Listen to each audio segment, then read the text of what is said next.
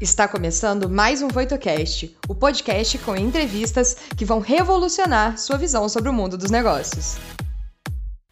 Oi, pessoal. Eu sou Sami Obara, parceiro sênior no Ronja.org. Nesse quadro, você vai conhecer as melhores práticas do Kaizen e Lean, com referências globais. Nós vamos sempre trazer autoridades no assunto, focando a aplicação de uma cultura de excelência em grandes organizações ao redor do mundo.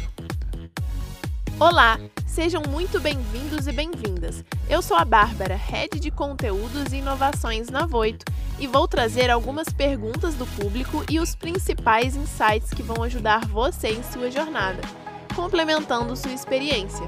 Nos vemos em breve. Então, esse nosso convidado de hoje, ele é especial porque é um amigo de mais de 34 anos, quando eu conheci ele, ele entrou na Toyota uh, e foi colega de trabalho por vários anos. Depois foi para o Japão, para a TMC da Toyota do Japão, onde ele ficou por quase cinco anos. Tem uma vasta experiência em TPS, né, ou Lean. É uma experiência de 34 anos em vários países onde ele atuou na Toyota, não só do Japão, do Brasil, do México, Tailândia, Turquia, Argentina, Venezuela e aí daí para frente.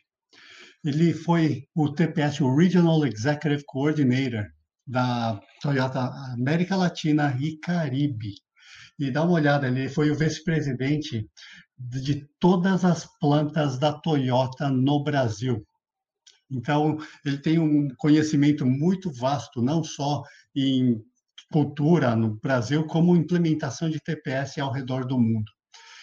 E ele também foi diretor de manufatura na planta de São Bernardo do Campo, que foi a primeira planta da Toyota fora do Japão.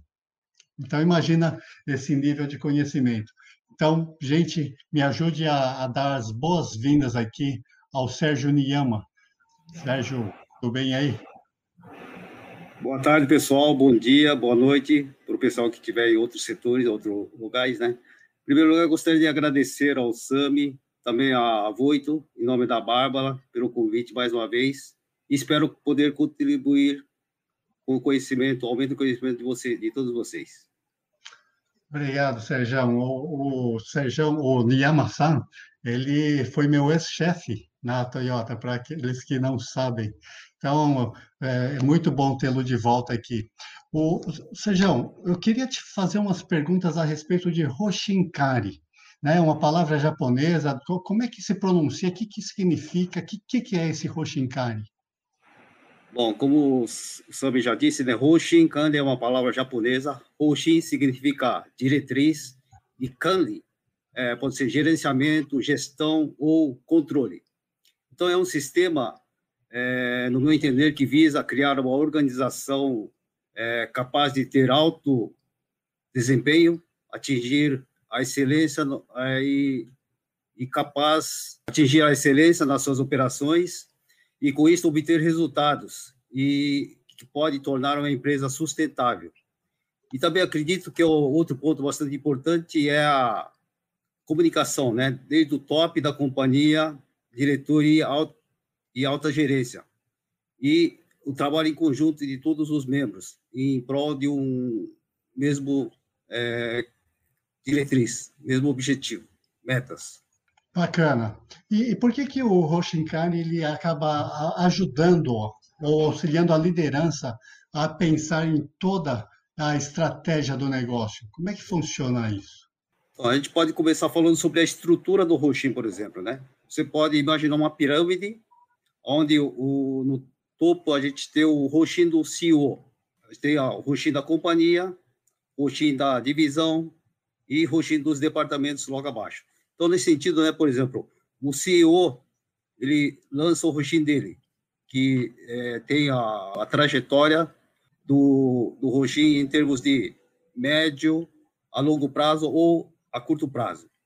Por exemplo, a médio a longo prazo, o, o CEO pode falar, pode colocar como missão o seguinte: é, em 2025, por exemplo, eu quero é, vender 550 mil veículos no ano e produzir 500 mil. Então, nesse sentido, é, a direção logo abaixo, que seria em termos de Toyota, seria divisão industrial, é, divisão de RH, finanças e divisão de engenharia, por exemplo. Então, nesse sentido, eles, o top dessas áreas, eles fazem o roxim e as principais diretrizes de cada setor, eles é, sumarizam para fazer o roxinho da companhia. E assim é feito o desdobramento através é, de reuniões para que outros setores também possam acompanhar esse, é, essa confecção do roxinho, esse planejamento. Então, nesse sentido, é, são duas vias, né? o de desdobramento e de informações que sobem do, do, do setor abaixo, logo abaixo, por exemplo. E assim é feito o, o, para que a gente possa ter realmente uma diretriz única e todos terem é, a, o mesmo, a mesma diretriz, o mesmo pensamento para fazer as atividades de Kaizen, por exemplo, em prol do, de alcançar os resultados esperados e desejados. Sérgio, quando você fala em curto prazo, médio longo prazo, como, como é que é a, a Toyota vê? O que, que é um curto prazo? É do, durante o trimestre? O curto prazo seria o roxim anual, no caso, né? Então, as atividades que em, dentro do, do ano fiscal, por exemplo, vai ser executado. E a, e a média a longo prazo pode ser três, cinco anos, depende né, da, do porte da empresa, depende do pensamento de cada CEO, por exemplo. E quando você mencionou que o Roxin, por exemplo, ele é desdobrado e aí o pessoal de finanças, de recursos humanos, é, que, que o recursos humanos tem a ver com o aumento de venda de carro né, para 550 mil em 2025? Por que, que o recursos humanos tem que fazer algo nesse sentido? Por exemplo, recursos humanos precisa fazer o quê? Por exemplo, se tem aumento de produção, capacidade, necessidade de aumentar a capacidade da linha, por exemplo, ele precisa de contratar pessoas, por exemplo, né? E fazer o treinamento. Então, então por isso, o RH, administração, outros setores também têm que estar envolvidos é, em todo o contexto da, do Roxim, por exemplo. É, engenharia também, é, se, se, vai ter novos projetos ou novos modelos de veículos a serem lançados. Então, precisa estar em sintonia com toda a companhia. Muito obrigado. Sabe que um colega nosso aqui da Toyota de TABC, aqui na, em Long Beach, na Califórnia, ele estava contando que quando a, a nave Challenger, a Challenger não, Odyssey, ou aquela nave espacial, estava voltando para os Estados Unidos, a Toyota ela carregou aquela aeronave até o museu. E eles sabiam que o Tacoma, né, aquele carro, o, a picape, ia carregar a nave e aparecer em todos os canais de televisão e tudo mais, e as vendas iam aumentar. Então, mesmo um ano antes, eles já começaram a alertar todos os departamentos produtivos para se prepararem para esse aumento de venda, por causa da, dessa publicidade aí gratuita. Interessante. Certo. Deixa eu te perguntar, é, o, por que, que o Roxin ele auxilia a liderança em toda a estratégia do negócio? De que forma? Bom, como o Roxin é uma estratégia é feita em comum acordo com todos os setores, né, ajuda a liderança no sentido de ele vai saber o que, que ele tem que fazer, as atividades e qual o propósito e o que, que ele tem que é, atingir como meta. Então, nesse sentido que é bastante importante ter essa, esse roxinho bem elaborado. Como é que a Toyota ela foca nos problemas críticos do negócio? rastreia atividades de soluções de problemas e descobre próximos passos no negócio? A primeira coisa, o pessoal é, tem que ter o conhecimento do que ser um problema, né? do que é o, o que é o problema. Saber a, a, o gap, né? a diferença entre a situação corrente atual e aquilo que ele quer é, alcançar, por exemplo, situação ideal. Então, nesse tipo de problema, podemos ter problemas que a gente pode comparar o gap entre uma situação standard, né, e a situação atual. Por exemplo, standard poderia ser é, em termos de produtividade, qualidade, e outros, o ideal seria, por exemplo, é, um problema de você que precisar é, diminuir o custo em tantos por cento, por exemplo, que envolve toda a companhia. E alguns setoriais, né, que é produção, eficiência, qualidade, segurança, por exemplo. Isso tudo depende do, do, do ponto de vista que você está vendo o problema.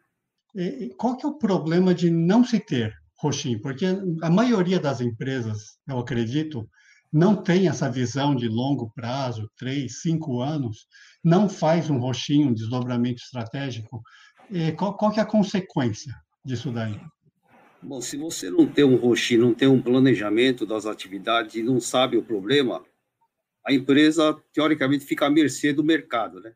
Mercado, que eu digo é, se você, o mercado ficar ruim, a empresa, se não tem um planejamento detalhado das contramedidas que, porventura, necessite fazer, se tiver algum problema, fica à mercê, né? Então, a empresa não vai crescer, pode ter prejuízo e poderá até falir, se for o caso. Né? Então, uhum. toda essa conjuntura faz com que é, é necessário ter o ROXI, um planejamento, uma diretriz e verificar aonde você quer chegar. E todos, tendo ROXI, têm condições de é, remar, né, por exemplo, na mesma direção.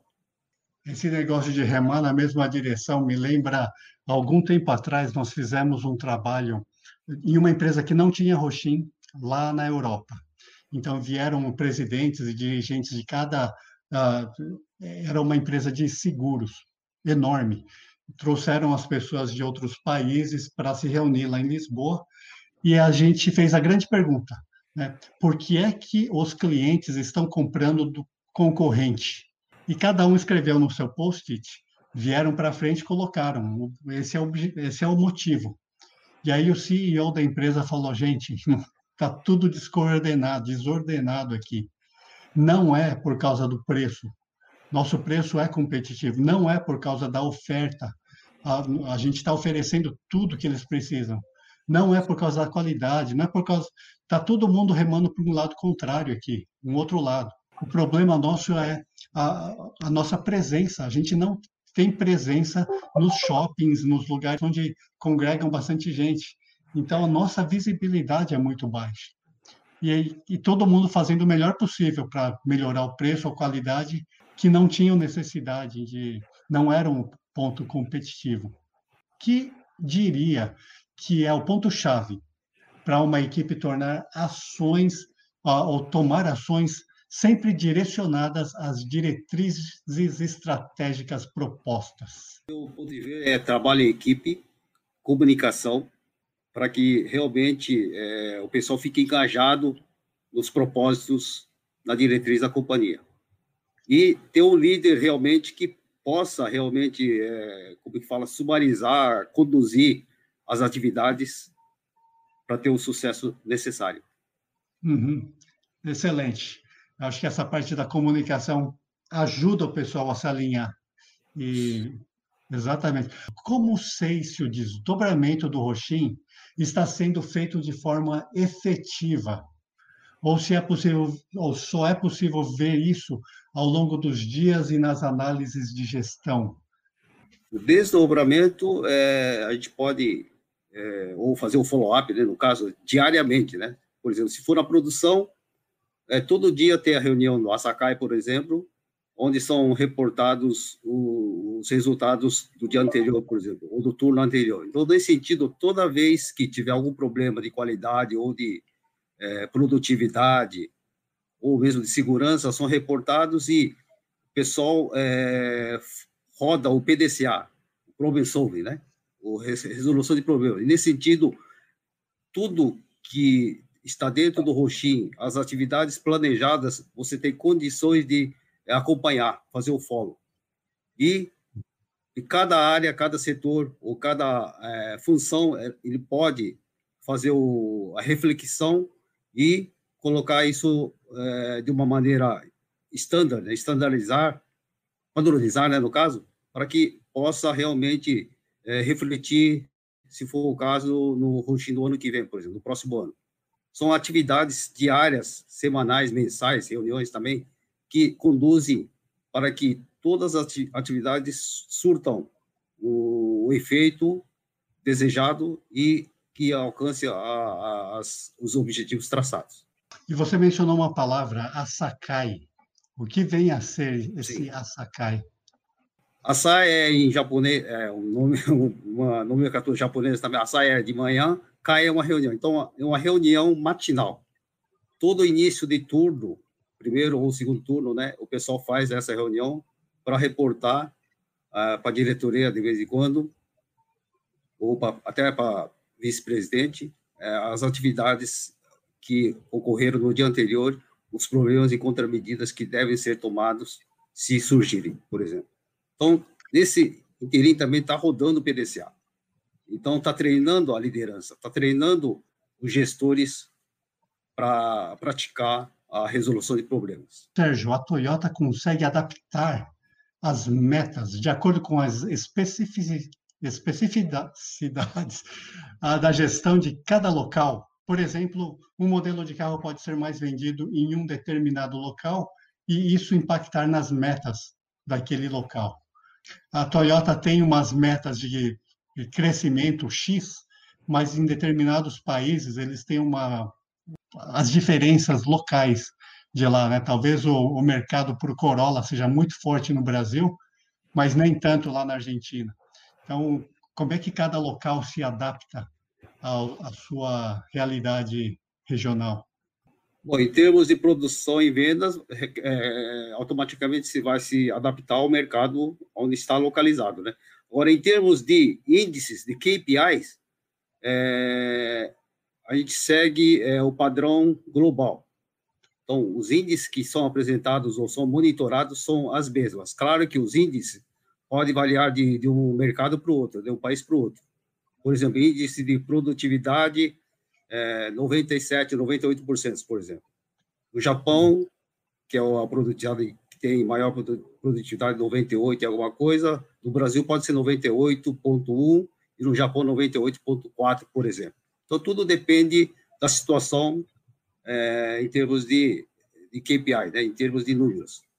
Então, é tudo adaptado conforme é, o mercado e o, conforme o país. Mas a meta é realmente tentar alcançar a, a, os números do Japão, por exemplo, da TMC.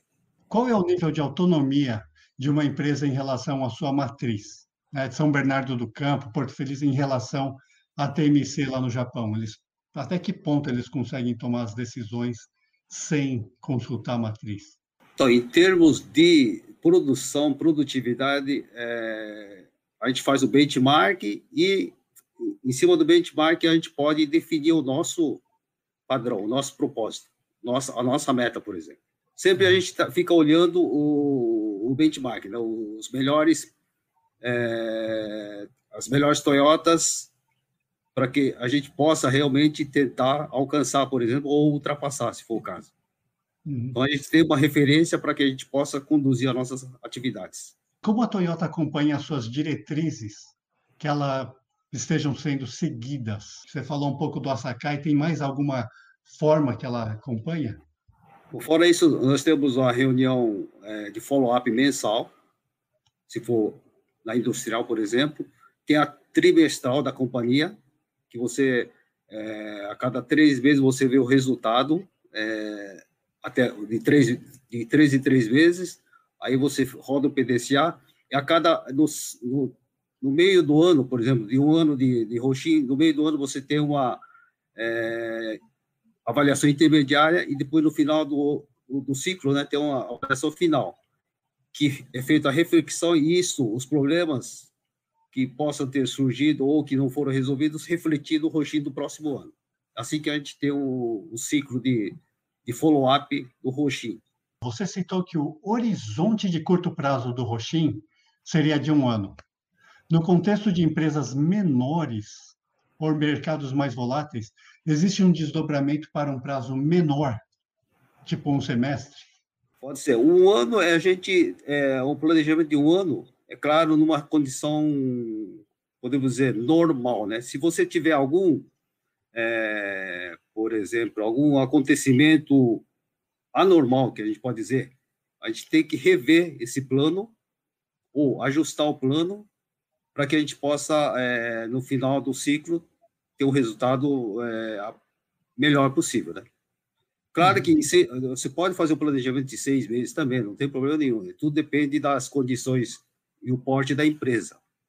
Por exemplo, se no ano passado, retrasado, quando teve o Covid, surgiu o Covid, ou a Toyota ou todas as empresas tiveram que fazer o replanejamento das suas atividades e ações, né? Porque é um, um item que é, não estava no controle diário, no plano diário, por exemplo. Né? Então, tudo depende da situação para que a gente possa realmente fazer é, esse, esses ajustes.